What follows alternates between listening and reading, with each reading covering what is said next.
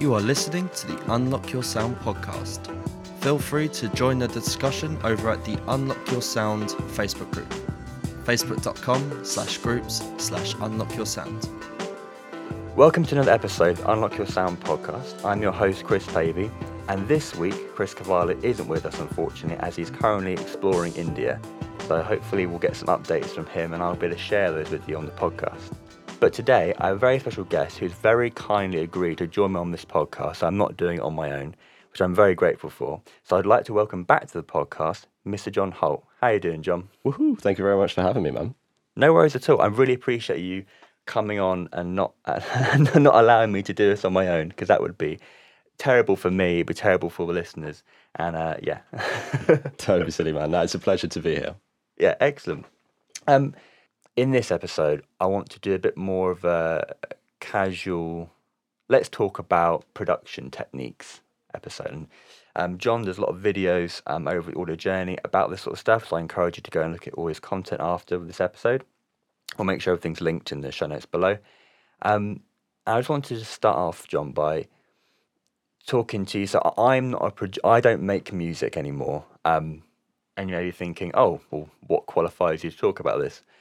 It's because I work with music every day as a mastering engineer, so I see everything. I, I, am unlike a producer who just makes house music.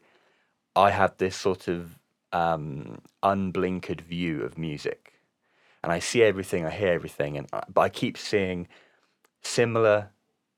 I don't want to call them mistakes, and we'll come on to why I don't want to call it a mistake, but I see the similar issues across various um, genres of music. I want to sort of get, get a little bit into that, maybe why that is. Why do we see the same issues cropping up again and again, even though these pieces of music are vastly different to each other? Um, so, is there anything that you, when I talked about doing this podcast, is there anything which you suddenly thought, oh, that's a really big thing I hear, or a question I get asked a lot in production? That's a really good question, and um, it can be it can be quite broad or quite specific. So, um, and then sort of you can whittle that down to genres of music that you're making. But I think in general with recording, um, especially from a beginner perspective, which is what a lot of my content is geared towards, um, it's about getting people to understand the the basics of like you don't need to record as close to zero dB as possible in order to get a good sound. Um, we're not Yeah. fighting a massive noise floor like we were in the analog days. Yeah. Um, so uh, that's that's a really common one. And then with with electronic mu- music makers, um, it's at least for me personally uh, in the music that I make, which has been rather sporadic recently, but. Uh, it's about understanding that electronic musicians, just as much as a band sitting down with a guitar, are songwriters. Um, and Yeah. you really do have to focus on the kind of musical element of it. It's not just um, like you were saying just before we started, it's not just putting like a, a boots and cats and then some little kind of vocal chop over it. It's like no, you have to you have to arrange and write a song. Um, that's that's what good house music is. If you listen to people like Disclosure and like Duke Dumont, they they write really really nice music. Like if you take those chords, um, sort of chord progressions out and the melodies, it's like that. That's really really nice. It's like a lot of thought and music theory has gone into that um, that music. Whereas people might just see it as kind of like, yeah, it's just electronic music. You just sort of hit buttons and and music comes out. It's like no, you are you really are a, a songwriter at that stage. Absolutely, and I, I'm really glad you started with those two things because it's exactly what I've written down in my notes. So Awesome. I'm, it's really useful. No, um, just okay, listeners. Everyone's going, oh, they're talking about it again. Yes, we we won't keep recording very loud. The reason we keep saying it is because not because it's the one thing we cling to. It's because we keep seeing it. It's this thing. Um, everyone's looking for numbers. Oh, what number should I record at? Like how many? What? What? And what, what scale should I use? And and how should I gauge this? And you're kind of going. The worst thing that ever happened in digital systems like DAWs and stuff was the fact that everything's got numbers on it.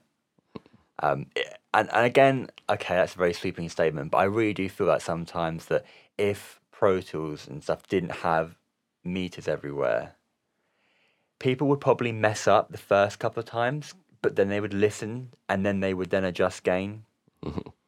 Whereas people now just look, oh, it's kind of near minus 18 or minus 12 or minus 24. But those are because that's what the common points are on most meters. Well, 20 is fine. Like 19 and a half. I, I don't know. I don't know what the source material is. Yeah. But about this whole getting it close to zero as possible, no, it's not right.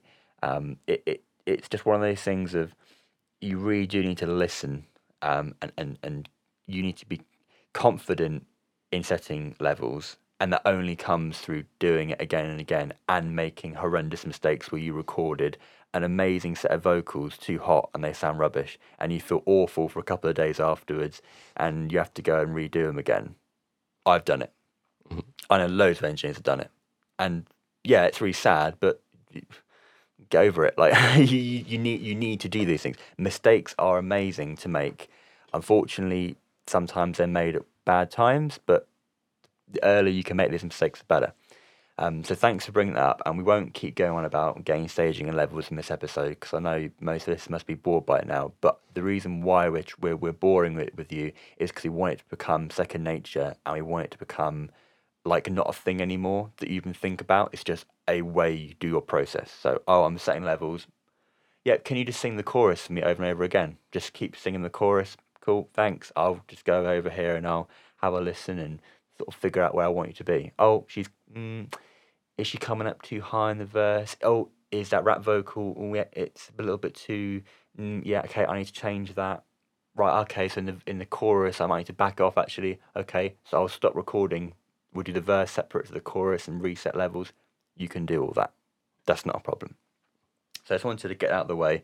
Um, but thank you for bringing that up because that is probably my number one. and uh, I know it's Chris's number one, and he's probably listening to the podcast now in India going, Yes, yes, preach it, preach it. Um, so, uh, yeah, and probably getting funny looks from everyone. Uh, so, yeah.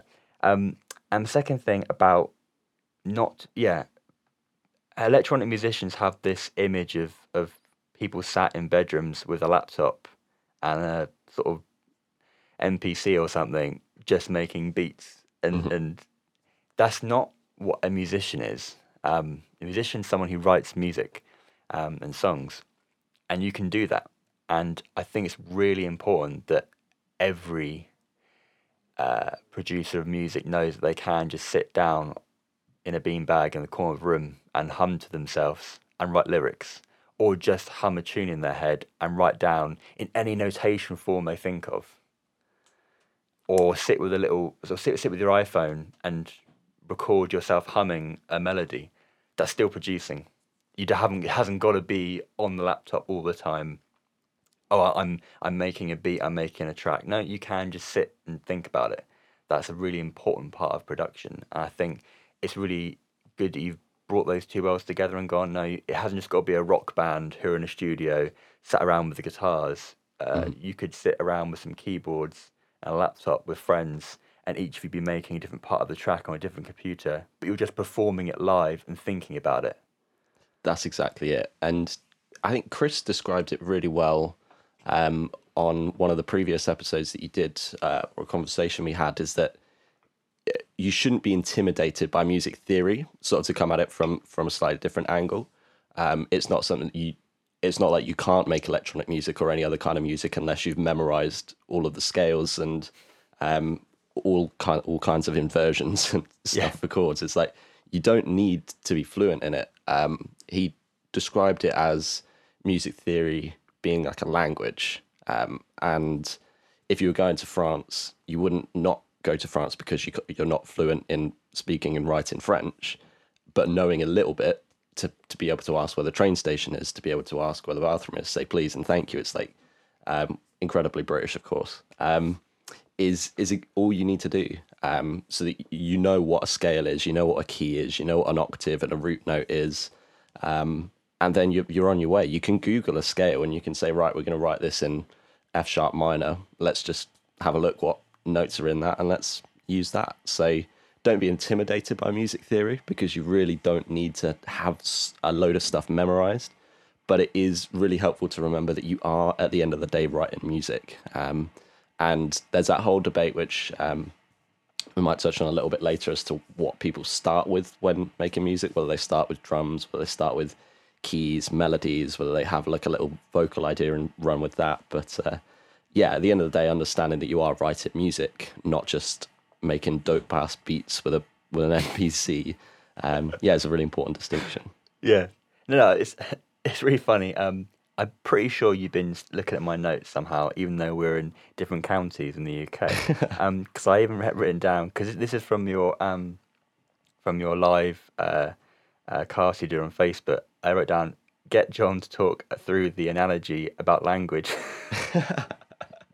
I think it was Greek last time, not French. Oh, was it? but, Oh, but, okay. but it's but that is exactly it. You you don't. Um, I'm I'm not a musician. I wouldn't call myself a musician. I played bass in various bands, and I still play bass, and I play a bit of guitar. I can sort of hammer out some chords on a piano, and I know a bit of theory, I don't see my knowledge as having holes in it. I've just decided to push the boat out on that stuff as far as I want to go for the moment. Okay. Um, and I- kind of feel some musicians go, "Well, if I if I want to make an amazing track, I need to know all the scales off by heart." No, I, I- y- you can if you want to. There are so that there's you see it on uh, people arguing about this on forums. Like there'll be the people going, "Oh, you if you want to become an amazing blues jazz musician, you need to know all your scales." Now, I would agree for jazz and blues, it is really useful because a lot of improvisation is based around that. Yeah. However, you cannot tell me that the Delta blues musicians of the 1920s uh, was knew all their um, Mixolydian scales off by heart Exactly. and some of the blues improvisations that they've made are just outstanding and incredible and won't be able to be repeated. Exactly that. But there'll be musicians who don't know anything about scales, but they can still hear, oh, I can hear that run, I can hear that flow of notes. That I would say that's still musical theory. It's just not conventional musical theory. It's being able to feel music and have a good ear is also an exception. Uh, is also an acceptable way of being able to understand music theory, i- i- in my opinion. I couldn't agree more. And it, I really like what you touched on there about like just inherently kind of having a feel for what should come next or something. Like, I think the way that I have experienced that person is like I'm, um, first of all, you're being way too humble in terms of your musical knowledge and prowess. I think you can definitely class yourself as a musician with that level of knowledge, but um, not you in your nature to be humble, Chris. damn it. Um, but uh, I'm sat here surrounded by guitars around me.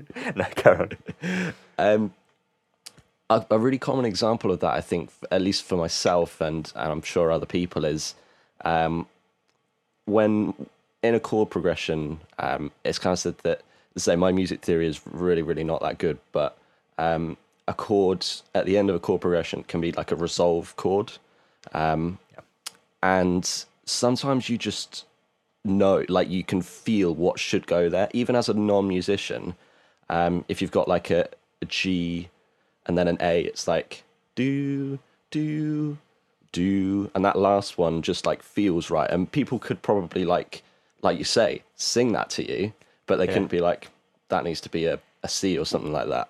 It's, it's really funny you say that because that is exactly what happens in um, in Close Encounters, um, the sci-fi film, where they're playing the notes to the alien spaceship. So this is a massive nerd tangent now, but it's that do do do do, and then it's almost like they the the way they communicate is the aliens know to play that note back, mm-hmm. and the, the the obviously the bit of the sci-fi the plot is the fact of that uh, musical uh, musicality is entrenched in mathematics in the way that things are separated and the way we as humans hear music is, is mathematical um, down to hertz basically. And the idea of the movie was that that transcends all living beings and that the aliens knew what note to play back at the Oh, end of that scale. Yeah. yeah, it, it, again, that's a really bizarre tangent, but the the idea of that I can almost everyone on this earth, if you whistled some kind of line, most people would be able to then whistle what they think might fit after it. Mm-hmm. It may not be what you thought might fit, but it would Yeah. still fit. You wouldn't. I mean, if someone completely changed the um, the key of it, Mm-hmm. we we can. Not everyone can sing, but most people can sing together Okay. in a group by hearing other people, and you can you Yes. balance yourself in with people. That's Um, right. uh, you uh, look at uh, football chanting in stadiums. There's thousands of people. No one's a trained musician necessarily there, but that you can and people are singing together and know where things are going to go in in volume and in tonality through either a learned process or just you can kind of hear where things are going to go. Again, if someone can explain this better, I can't, but I really do feel that a lot of this is feeling. And now people going, "Oh no, it's not feeling. You you uh, the the brain knows the differences between." Okay, fair enough, but I the way I've experienced it is that sometimes you've heard stuff and you go, "Oh, I can hear where this is going. Oh, it did go that way. Oh, that's cool." Or that's the way that I would have added that bit to it or uh, there, there are lots of tracks I've heard and I've gone, oh yeah, that's something I'd do actually. And that sounds quite pig-headed of, of me to say that because some of these tracks I've heard are big tracks and I've gone, well, that's actually that's quite a good idea. I think I would have done that, but that's not wrong to say. I think lots of people would feel that way. Exactly. No, it's it's so true. Um, it's interesting. It'd be interesting to know where where that comes from, but maybe it's from pop music um, using like very very similar chords. Like there's those um, YouTube videos that are like seventy five of number ones over the last like twenty years played using four chords. Yeah. Um, yeah. so maybe we just get used to that kind of thing in terms of like notes and chords. Um, but say like John Mayer's new song, for example, "New Light," um, and that's like A minor, D, and then so after that it's just like a G just sounds so right after Yeah. that. Yeah. But how do how do we know that? Like do do do do do do do do do do do do. It's like that. Yeah. that just resolves it. It's, it sounds so right. But how do we know that? Is is it mathematical or is it just from um, from a young age? Uh, even if you're not from a musical family, you you tend to have the radio on or you're hearing music from an incredibly young age. Do you just get used to those kind of um, steps almost or intervals or like um, common chord progressions that quote unquote just fit well together. Um, yeah, absolutely. No, no, I, I, I just think that's a really, it's a really interesting point, and I, I'm really glad we've gone down this route because a lot of production, I feel, everyone immediately goes into. Like everyone probably thought at the beginning of this episode we're going to be talking about EQ settings and how sh- how to compress kick drums. No, no, because that's not that's not production to me. That's mixing. We, we we will do a mixing episode where we do specific processes, um, and we'll make short episodes we do just about EQ, just about compression, just about limiting.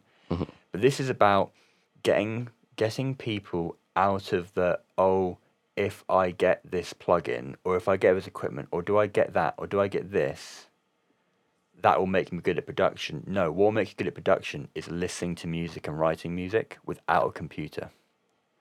That Um, sense. Use the computer as a tool for writing. Don't use it just as your notepad.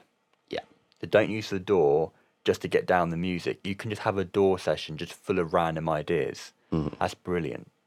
And I think what you said about where this stuff might come from, and I think I agree with you. This feeling comes from listening to music. Yeah. Like, the experiment you want to do is, is raise a child with no connection to music hmm into the age of 20, then try and teach them to play the guitar, and then Yeah. do the same thing with another child, and then teach them to play guitar at 20 and see which one gets it first. And that'd be a Mm-hmm. Horrendous, sick thing to do to a poor child. But um, God, that's, the, that's the only way we'd ever be able to find out whether it's a feeling thing. yeah, And, and I, but I, I think it is. I mean, if you think of all the tracks that connect with you, they are for well for me a lot of the music that I enjoy is music that I heard growing up um, from my parents, which is sort of late sixties, early 70s and early eighties music. That sort of that sort of sort of 65, 70, 85 I love, and Yeah. it's because it's what it's because what my parents enjoyed. So it's what's played. It was what it's what was it's what was played in my house growing up hmm when I was a child. So I identify all that. So if I ever wrote music, it's gonna have those elements from it. I can't hear that influence. I can't be. I cannot be original, but I can be original by using influences. I think that's another thing people find. They go, "Oh, I feel like I'm taking something from that track." Well, so's everyone. hmm Like if you look at the progression of a music track from 1990, it's got 50s, 60s, 70s, 80s elements in it. if you look at a track from the 80s, it's got 50s, 60s, 70s elements in it. It's just the decade before will influence what's coming up. So I think from that feeling point of view, is it is by listening to music. Yeah, Yeah. definitely. And there's only a finite number. That, like, there's only twelve notes in a in a Western scale at least, uh, or Western sort of piano. Yeah. Um, and I heard a, a really cool quote from um, it was like a sort of off the cuff comment from an author who was approached by um, fans. This is uh, Modern Family, actually, one of my favorite TV shows. Oh, it's brilliant. Yeah. Um, Yeah. It was, uh, I think it was, who is it? Um, Claire and uh, Cam. Um, yeah. See this author on a train that they absolutely love. Um, I think it was those, two, and they they approach him like, "Oh my god, we love you! You're you're amazing! Like, what's going to happen in this next book? Um, you're so talented." And he was like, "Please, I just take the same 26 letters that you all know and rearrange them in a financially rewarding way." yeah, but that but that is true, isn't it? That's Yeah. true.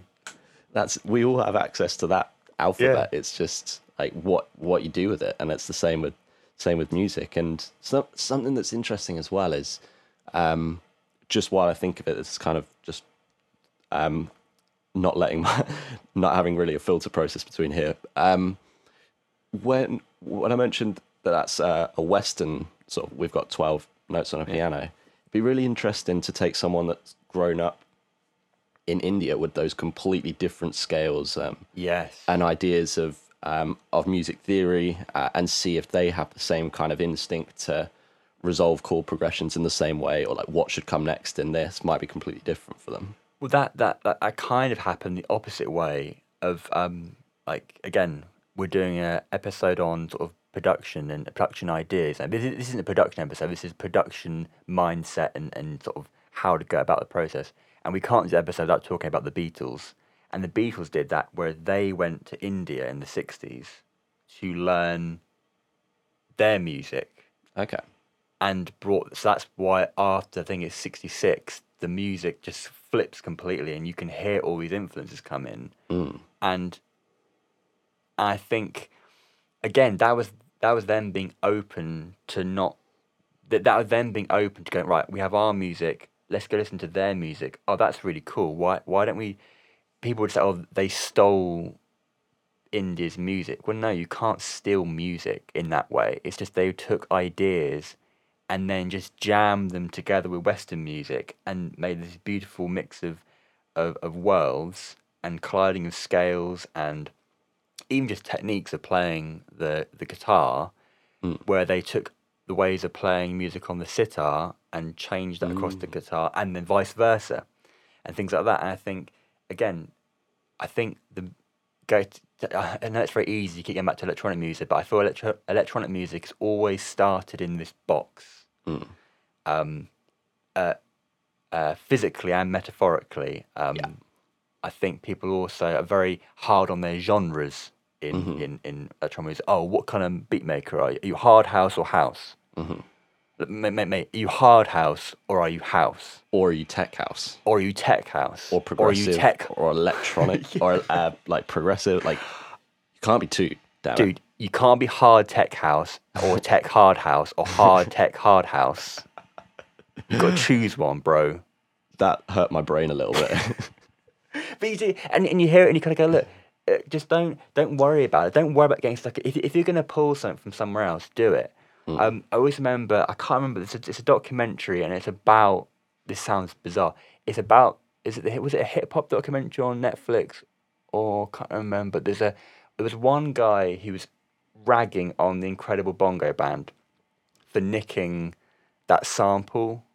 I can't. No, no, no, no, no. So, no, so it was Grandmaster Flash nicking the sample from Incredible Bongo Band, and he said, "Well, anyone could do that." And then Grandmaster Flash was like, "Yeah, but I did it." Like, yeah, I get your point. It's not my. I did not make that music. I took that piece of music and looped it. Mm-hmm. And I think this applies for all sampling. Is everyone goes, well, well, you you just took that and changed it, and you go, yeah, but I did it. Yeah. If it was that easy, everyone would have done it before me, and they didn't. I did it. It's mm-hmm. still music. I've still made this a a piece of music. It's not. It's not as easy that. And that's why I find it difficult with all these law cases that came out. Um, I mean, like the famous one between the Verve and um, the Rolling Stones. That whole melody. Um, eh, like, I understand that there are technical things to do with the actual recordings. I'm not saying you should go out there and steal everyone's music, but I do feel there is a there's a difference between copying someone's music verbatim and hmm. then there is taking pieces of already recorded music and changing them and making it a new piece of music are two very different things. Definitely. I think that's something I know we've sort of segued into another argument here in this podcast, but I think it's very important in production is not to get stuck in a box and be limited by stuff. And if you're going, well, I've done, I've written this beat, but it's so similar to that track that's out at the moment. So what? Hmm. Like it's because it's it's the reason why you've made that beat is because that track's out at the moment. It's probably in your head. It's probably permeating into your subconscious, and you like it. You think, oh, well, this could inspire me to write some lyrics that are completely different to the track that's out at the moment. I mean, think of how many four on the floor drum beats there are. You can't.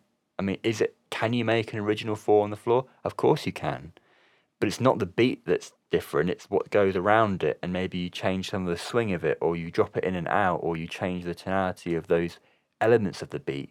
That's the difference. You can't change.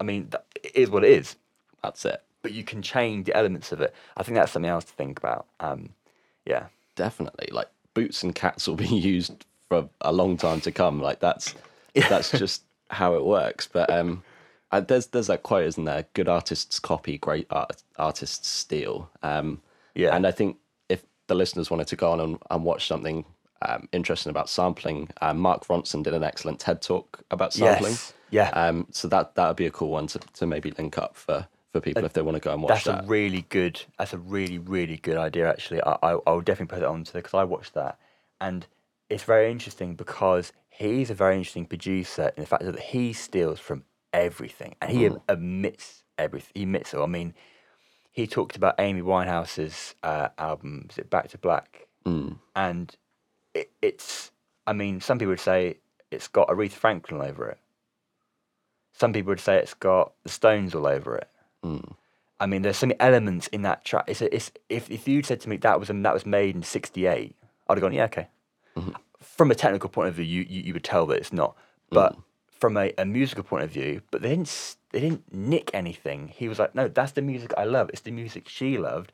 We came together. That's why they worked together, and they made this amazing record Yeah. that stands up uh, head and shoulders about anything that was made in that same year. I feel, Yeah.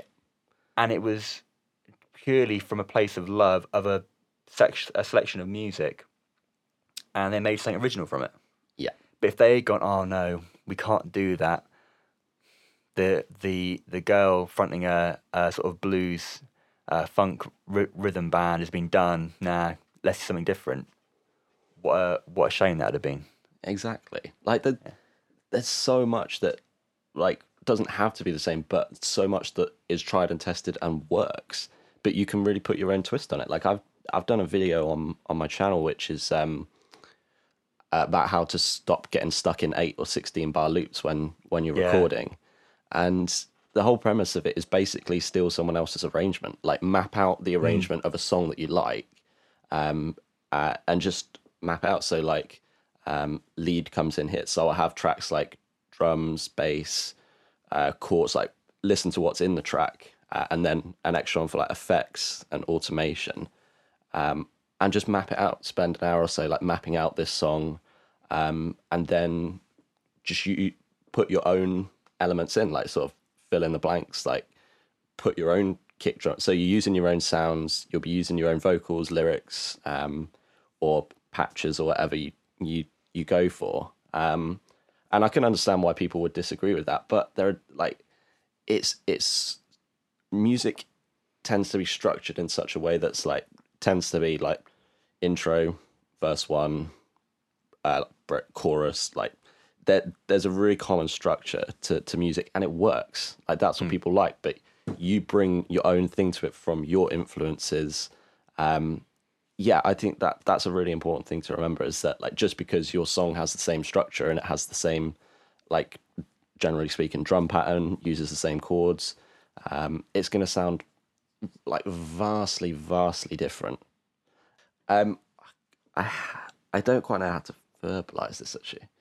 Um, don't, don't worry. This uh, this second point. This is a re, It's a very. This is why I want to do this with you because you you are the same mindset as me. This isn't a cut and dry thing. Mm. At no point in this podcast have we ever gone, oh, so the way you produce is because you can't. It's this is all exactly the fact that you're finding it hard to say what you want to say is brilliant because it shows you how difficult this is. It's so true. It's, it's why I don't produce music.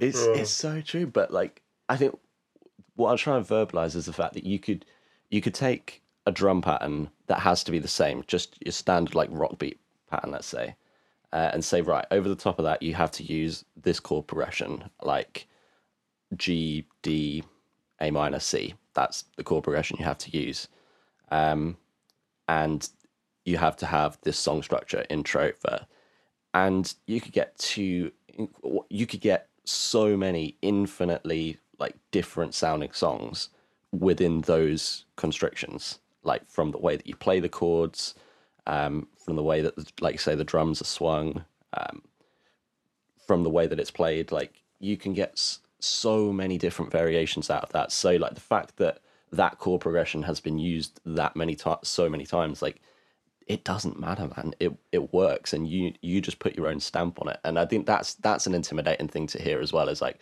just be original, put your own stamp on it. It's as especially coming through as a beginner. It's like how do I know what my like sound is? How do I know if this is is anything really original? It's like no, just just make music that comes from your influences.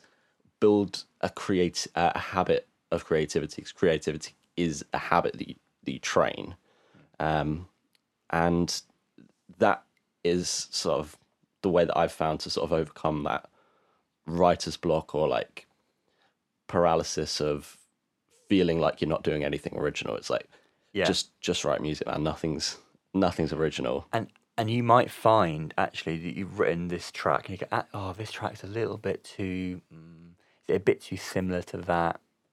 I'll I'll shelf that for a minute. Right, you go away. You go and write something else. Right, I made this really, it's a really good piano bit here. Ah, okay. I'll go back and I'll take the drums from that last single I did, and you only you only collect that bank of half finished songs, beats, lyric sheets, chord progressions. If you, you have to make them, and this sounds really annoying, and oh, that's obvious, Chris. Yeah, but people don't do it. People delete stuff. They, I mean, look, come on. Unless your hard drive is absolutely crammed with hundreds and hundreds of unfinished songs, but most of them aren't I mean, just if you build up a collection of things, you will start to go, oh, well, I'll take that. And then I can, because I was in a different space then. That was a year ago. I was only making that kind of music. But actually, I'm going to take that beat, which is from that genre or that feeling, and I'm going to pair it with this. Or I've now found this singer. Ah, no, he doesn't fit with that track I was making before. But do you know what? That voice on that track is going to sound epic. And I'm going to go and do that. And, and actually, that's what quote, well, I hate to say, it, but what real bands might do. Mm. Bands we have a collection of people, they do that. Um, they do that by default because you've got maybe five or six people all writing music. If you're on your own, you don't have that, so you kind of need to be six people um, yeah. making different styles of music from different points. And I wanted to sort of take that and go into a slight tangenty bit, which we were going to do another podcast on, which is about a bit of study in music. Um, and no, no, listeners, it won't be a, a music theory or a sort of uh, high school uh, music lesson. Mean by is, I want to do a, a podcast where we talk about some of our very favorite pieces of music and we take them apart musically. Um, and, and what I'd like listeners to do is to go and do that. Um, so find music that you like and don't just listen to it, but listen to it in the list. Don't listen to it in a, in a oh, I'm just sat listening to music context. Sit and listen to it like, oh, so what are they doing here? Let's pick apart the lyrics. What are the lyrics trying to say? What's the message of the song? Let's remove the music bit for a moment. Mm. How is the vocal sung in relation to the music? Is it a sad song? So mm-hmm. how is the vocal being sung in a sad way, or is it not? Is it a juxtaposition? Mm. a very good example of that is is Tears of a Clown. It's a very famous Motown song. It is a very depressing lyrically song, hmm. but it's sung in an upbeat Okay. Motown, very upbeat song, and it's a massive juxtaposition of music and lyrics together, and it works amazingly. But mm-hmm. it doesn't quite make sense when you pull it apart. But that's the beauty of it. And then mm-hmm. maybe people have gone, "Oh, I've never, I've never noticed that before." Oh right, okay. But that's why it maybe caught people's imagination or why it was such a good radio hit. I, I don't know, but just, I'm trying to get people in that mindset and also listening to different genres. Yeah. Um, I, um, as a mastering engineer, I have to work with everything and I listen to everything. There's only one genre of music I cannot stand, and that's opera. Um, I appreciate the technical aspect of opera. I think it's unbelievable how they can sing. I just can't think of anything worse than just listening to opera, unfortunately. opera and bagpipes, I think. Um, Partial think- to a bit of yodeling. do you know what yodeling I find more funny than Yeah. I don't like it, so I, I, I, I can I can appreciate that. And again, from a technical aspect, I mean, proper yo- yodeling takes years and years of, of uh, practice to do. But like, I see loads of musicians who go, "Oh, "I don't like classical music," and I go, "Okay, fair enough. You may you may not want to go and sit and listen to a an orchestra. However, if you don't understand the impact that and I, I use the word classical music in a very broad term because there'll be some aficionados that go, oh, actually, classical music only applies from 1680 something to 1790, and then it moves into romantic or baroque. And you go, okay, fair enough. I mean the whole broad term classical music. Mm-hmm. If you don't understand the connection between classical music and heavy metal, then you need to go and look at that. If you don't understand the connection between classical music and 21st century and 20th century pop music, you need to go and have a very hard look at that because classical music is the bedrock of all Western music. Um, it's very important. Lots of production techniques uh, crossover. And the main one I wanted just to very quickly discuss with you is layering. Um, layering in classical music is outstanding, and that comes from a non-musical point of view. It comes from a technical point of view. It comes from the fact that it's made in a time where there's no amplification, so you need lots of instruments all working together at the same time, playing different parts of a spectral. Um, uh, what's it, you need lots of different part, lots of instruments playing different parts of the audio spectrum to fill a, uh concert hall. Yeah. We jump forward to the 21st century. We have all this equipment. We can make anything we want just on a computer. If you're layering synths up, don't just layer the same chord progression with a different instrument patch on top of each other. Now that can sound good. Yeah. That, that can sound good. But if you took apart um, a piece of Beethoven, piece of Mozart, the cellos, the violins, the violas are not playing the same uh, piece of music. They're playing similar pieces of music. They're playing in the same uh, poss- well. If you want to get into it, sometimes they won't be playing in the same key. If you listen to some very um, dissonant uh, 20th century classical music, um, but they're often playing the same key, same time signature.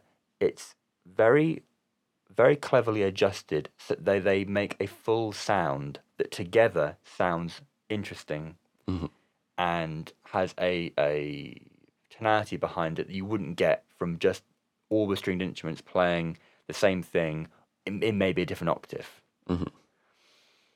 And that applies so much to electronic music. And I think not enough people can make that connection. So that's a very very long ramble. But um, have you got anything to add to that? No, that that definitely makes sense, and I think that kind of there's there's a couple of things that you can sort of take into that from from making house music, um, from really from the start. Uh, something something like sound selection is is so important, um, and it's I it can be quite difficult to describe. Like um, that's that's a chord sound. This is why it's different to a stab. This is why it's um, different to a pad.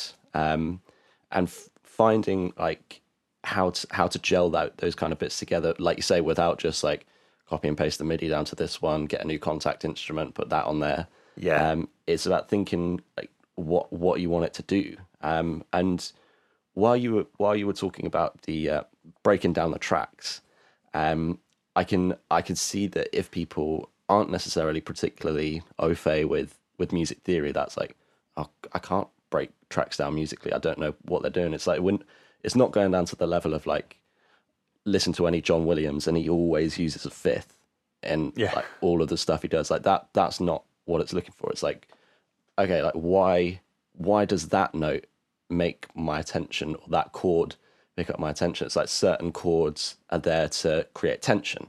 Um certain chords are there to as i say resolve something. And it's like cool that that was good. Like i really enjoyed that phrase or that chorus um and yeah it's more like what what does that make you feel without wanting to go too hippie? Chris is the one out in india getting all meditating. And um Yeah. but yeah like listen listen to a piece of music listen to like a piece of house music and think like why do i feel so different during the 20 seconds before the drop and the 20 seconds after the drop? It's because musically lots of different things are going on. Like there's long sort of drony sounds probably in the Yeah. in the build up um as well as maybe a snare roll. And then afterwards it's like um creating that contrast um which is a huge part of of music is creating contrast between the different sections to keep it interesting and to keep it um yeah keep the listeners interest basically. So i think that was there was a something that someone said on a live stream. It's like when it comes to transitions three uh one plus one plus one equals one. It's like changed three things coming through uh, into a different section of Yeah. a song and Yep. you're going to have a good amount of sort of impact. And there's a guy you uh you suck at producing um cool what's his name?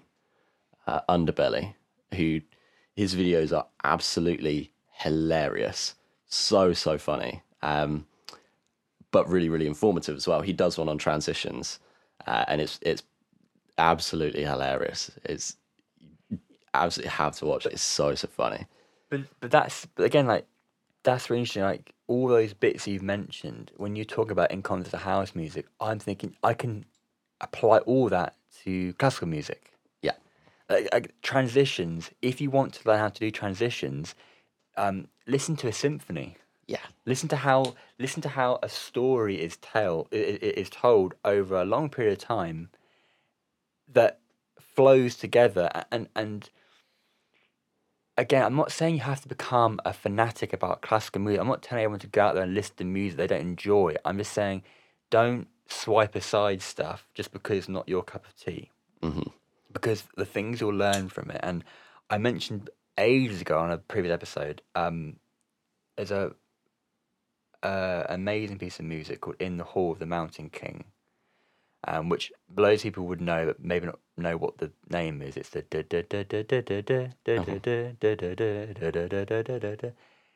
It's an absolute masterclass in how you build tension and dynamics in music. Yeah.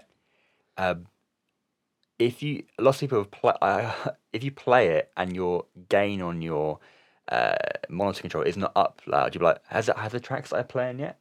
Because it's all the uh, string instruments just plucking okay um, very very softly, and at the end of the piece of music, it is screaming at the spe- out of the speakers at you. I mean, it is unbelievably loud. And if you ever heard it live, it's one of those things that everyone sort of sits back in their seats and, and sort of goes, "Whoa!"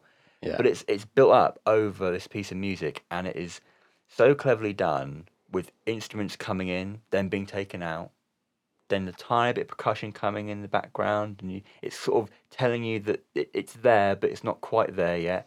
And then suddenly it just absolutely kicks in. The entire orchestra comes in, slams at you at full full pelt, full volume, all the percussion going, and then just dies away to nothing. Mm-hmm. Now, I would say, in in effect, that's a drop Yeah. if you want to use a a, a, a 21st century colloquialism about electronic music, that is a drop. It is the epitome of a drop. It builds and builds and builds, and then suddenly it's bam, and it's everything out there. It's a lift. It brings the level up to new. It brings the whole feeling of the song up to new level. Mm-hmm. And yeah, it's uh, made in 1870 something That's such a good point. and, and like it's just yeah just don't don't dismiss stuff which you may not have listened to out of choice because you never know what you might learn. And if you pull one thing from it then that's amazing. That's brilliant.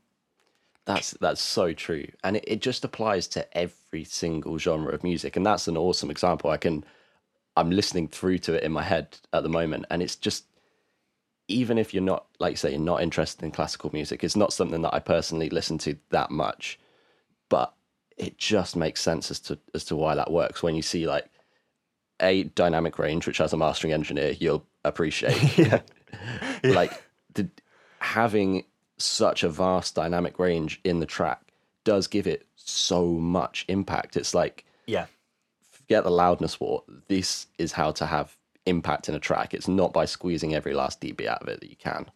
Um, that that does have so so much impact, and like you say, that goes across all kinds of genres.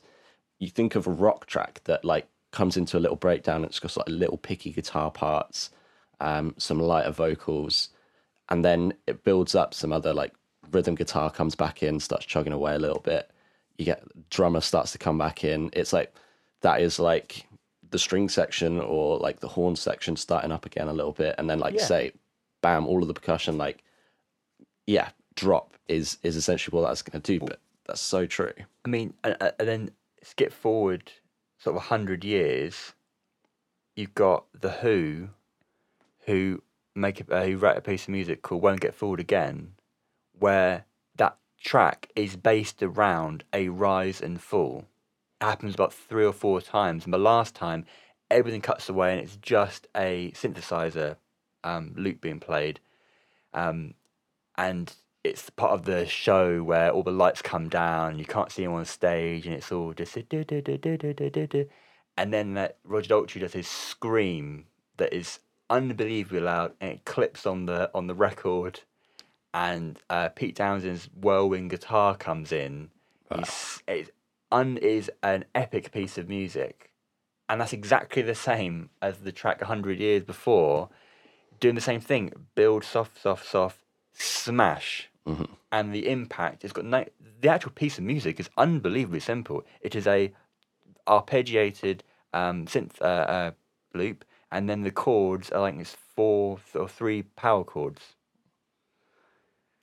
That's and that's it. Like on paper, as a piece of music, it'd be a very boring transcript. exactly. It's not hundreds of notes everywhere. It was just down to the production and the arrangement of those of those things, and the fact that the impact works because you've kind of heard the impact once or twice before on the track, but mm-hmm. in a completely different way, and much shorter and not built up as much. And I think if the if the build up to his sort of scream and the power chords was a 20 seconds shorter, it wouldn't have worked. If it was 20 seconds longer, it wouldn't have worked. They probably sat for ages going, how many bars should it be? Should it be 32?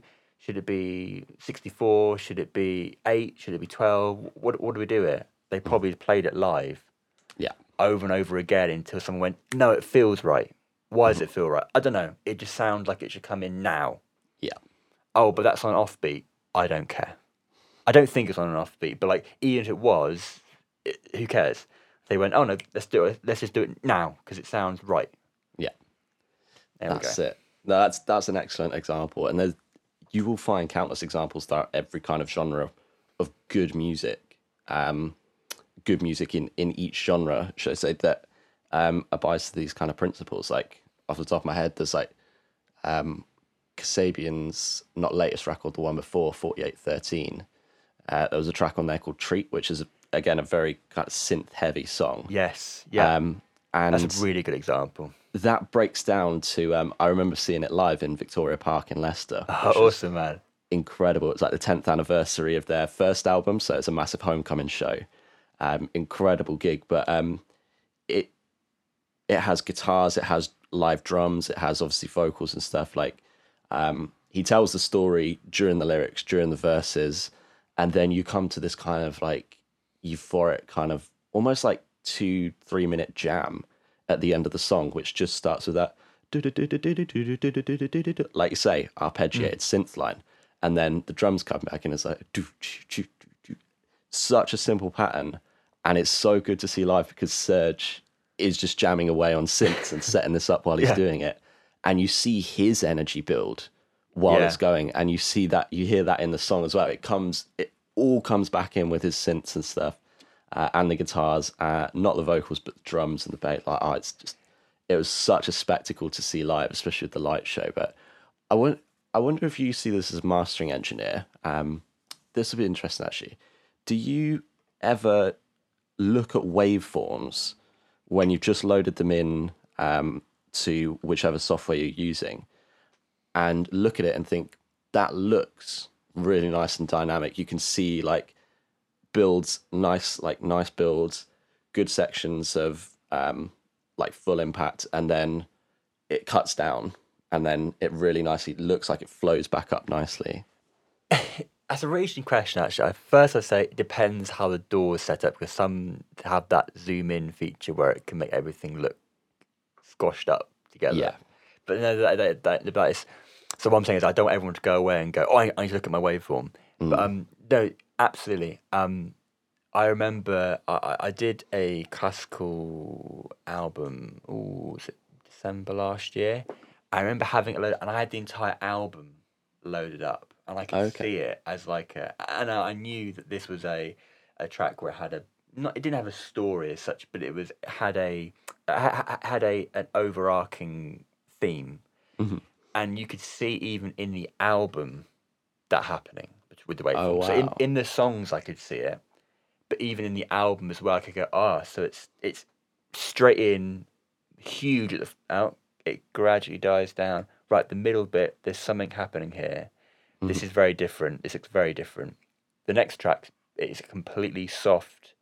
This has, it had a harp as the central instrument, not a piano, and so the track was built around the harps. Everything was very, very soft and so yes, I definitely see that, and not in, not just in a track to track um, thing, but as an album, you can also see that as well. That's that's a very interesting point. Very interesting, actually. That's awesome. And like you say, it's it's not something to be like, okay, I need to make sure that my waveform looks like this. It's it's just a natural byproduct of music that does have that ebb and flow um, Yes, kind Ebb of flow. kind of feel to it. And yeah, that that is what you're trying to do. Like I think people can get so bogged down in the tech side of things, maybe subconsciously, maybe consciously, sort of avoiding the fact that that is where Yeah, the difference is made. That writing music is writing music is writing music. No amount of EQing or compressing or um, putting it through a nicer preamp is going to give you more contrast and more impact. It's like no songwriting, arrangement, listening to loads of different genres and getting that um, sort of influence. Listening to you making a drum and bass track, go and listen to a little bit of hip hop. Go and listen to a little bit of Yeah. metal. Go and listen to a bit of classical music, and you're going to pick up bits that it's like, oh, I like what they did there. Maybe I could do that with my with Sylenth instead of harp or Sylenth Yes. instead of like, and yeah, just taking those kind of ideas and under like face that head on. If you're not good at songwriting and arrangement, like invest your time into learning that instead of learning how to program a dope ass bass or lead in serum or Sylenth. two questions for you.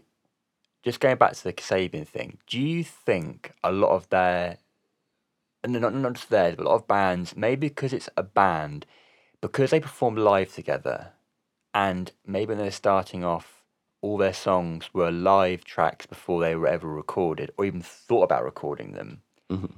Do you think that has an impact on the way you write music? The fact that you're not thinking about it as a recording, you're thinking about it as a song, and then the recording becomes a byproduct of, oh, some guy wants to give us a load of money to sell this to other people. Oh, we should probably record it.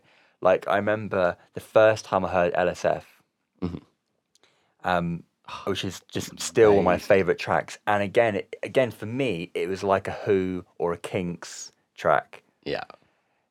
Whereas, oh come on, Yeah. Got our backs to the wall. It's a it's So- so, quiet and soft in between. They're just chugging away at the guitars, Mm-hmm.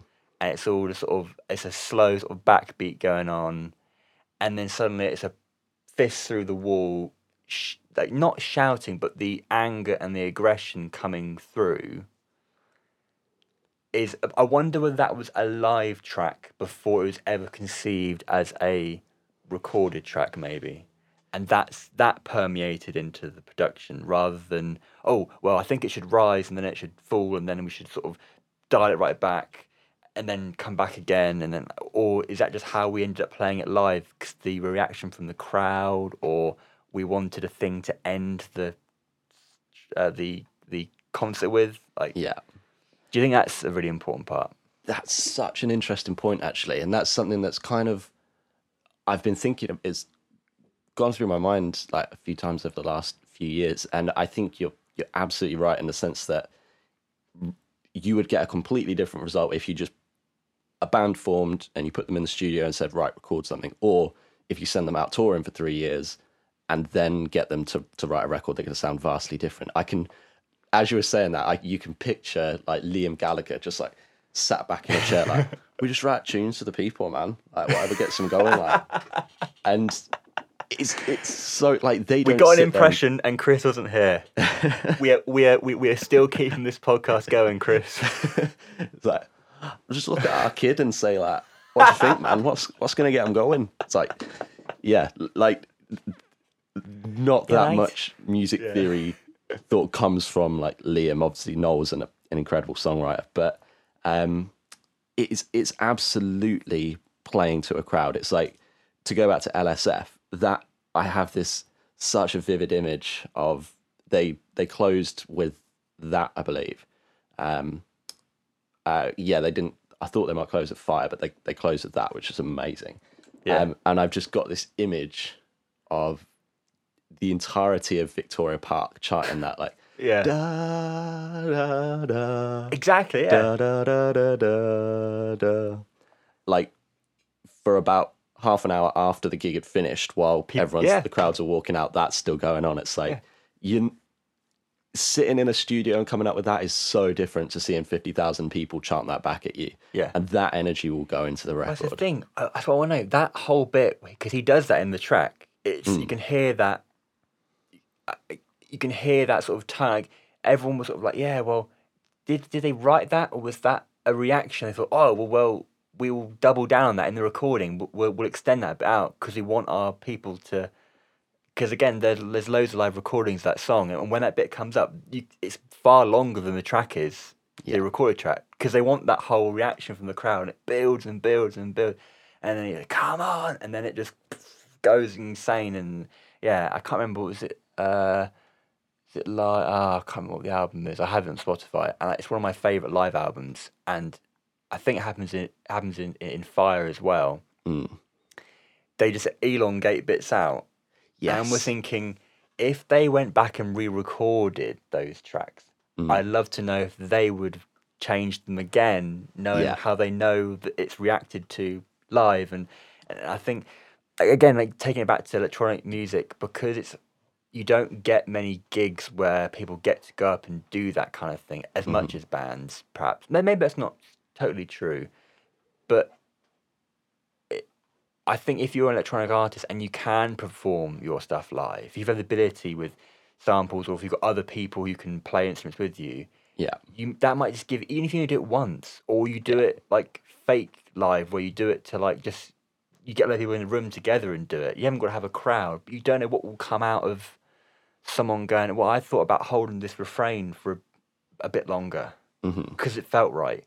Yeah. you might not get that if you're on your own and yeah No, I, co- I completely agree, and you do absolutely get that with live albums. There's two that come to mind, and it, it was the Kasabian one, or at least the one that I've heard. The live album was, I think, from the King Power Stadium, the league, the year that Leicester Yes. won the league.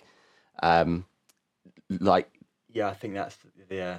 I listened to that before, uh, after Victoria Park, and before I went to see them in London last time, and oh my god, like you can feel the energy through a through a live recording. Yeah. It's not often that I prefer live recordings to to like recorded albums, but that one, oh Yeah. my, it's amazing. And uh, the other band that comes to mind that that do that really really well are the Courteeners Yeah. um, they're like they have such a cult following. Um, like uh, they can sell out um, arenas, uh, at least like Castlefield Bowl, maybe up in up in Manchester, and they don't get on the radio. Like they have a really kind of underground but huge following.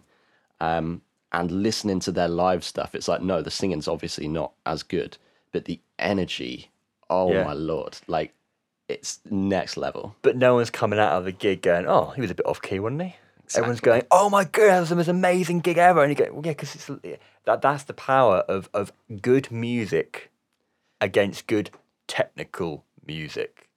That's- and I think that that's a good encouragement. Go and listen to live stuff as well. Don't just listen to the radio edits and try. Do listen to live stuff because you do hear songs in different ways.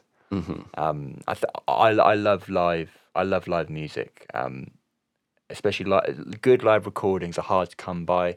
Um, Especially older stuff, which is a real shame because a lot of the music I love, um, most of the performers are dead, so they can't do other live performances, or it's not the original band doing it. But like, um, if you ever like listening to Queen live, Exactly. I mean, I cannot wait for the Queen biopic that's going to come out in November. I just, Oh, I. I, again, this is one of the things. Some people love Queen, some people hate Queen. I'm not telling you to go and love or hate them. If you do not understand the cultural impact of Queen on music, then you probably shouldn't be doing music as a career. I'm Mm. afraid to say. Um, I'm not saying you have to go out and love all their music, but if you don't understand the, the way their music has touched an entire generation of people and generations that will continue to go and make music, then, then I'd probably say you probably need to reconsider your uh, career or, or hobby uh, path because, Definitely. yeah. yeah. It's interesting that you say that. Like that that sort of concept really hit home to me when I was listening to an interview between Zane Lowe and John Mayer, which is an awesome, awesome interview. Zane Lowe is just he can go so energetic, so fast, so like so quick, and then dive into some really deep stuff. Like he he is a fantastic interviewer. Um, his interviews with John Mayer and Logic as well, I really really enjoyed that. Um, but he was saying like they were talking about phases that they went through, and it's like, yeah, it's like they almost describe it kind of like um, something that happens to everyone, like puberty. It's like this is when I had my Bob Dylan phase. Yes. This is when I had Yeah. my so and so phase, my Beatles phase, and it's like obviously a Bob Dylan phase is a long phase. There's a lot to go through. Um, and that's not something I've done yet. But it's like, okay, I need I need to go back and do that because if this is something I want to take forward, I need to have a good understanding of of the literature. And I think more holistically, this has come so so nicely full circle. Coming to the live stuff, it's like that's like that's the almost like the end result of music is which people can absolutely contest, but going and playing your music out live to get a reaction from a crowd and make people feel a certain way is a, why a lot of people write music at the end of the day. So playing that out and seeing that, it comes, that all begins when you're sat there with your acoustic guitar, when you're sat there with your piano, you're thinking, oh, that, that holds tension really nicely. And then when I come into this, that feels really good. And Yeah. that translates from that sat in your bedroom to on a stage in front of 50,000 people in Victoria Park in Leicester, um, Serge holding that chord, chugging away with that tension chord, and then bam, dropping into it. Absolutely. Absolutely. Such a nice full circle to um, to come to. I think it's knowing knowing what you're doing in that sense, how to create tension, um, and just to touch actually like that. That's exactly what I had a realization of when I was because I make uh, house, um, um, hard tech, electro, progressive house. um, and I realized that I, I was writing to try and make it sound good in the room that I was in and try and make it sound good to me. It's like, no, that's not where it's going to be received. That's not what it's intended for. It's intended for a club. Yeah. So get into that mindset of like house music can be really simple because the impact of it is from the subs. The impact of it is like it's on a dance floor. It's not something that people are going to necessarily lie on their bed and listen to, whereas you'd probably be more suited to doing that with classical music or a singer songwriter album. That's not the way in which house music is intended to be consumed. So think about it in context. Think about the end goal. Think about being a D. That's why DJing and house music goes so well hand in hand together. It's like think about the reaction you're going to be getting from a crowd um, when when you're making that track. Put yourself behind the decks or on the dance floor. What would you want in that situation? Um, and a great example was my brother last night. He absolutely smashed it.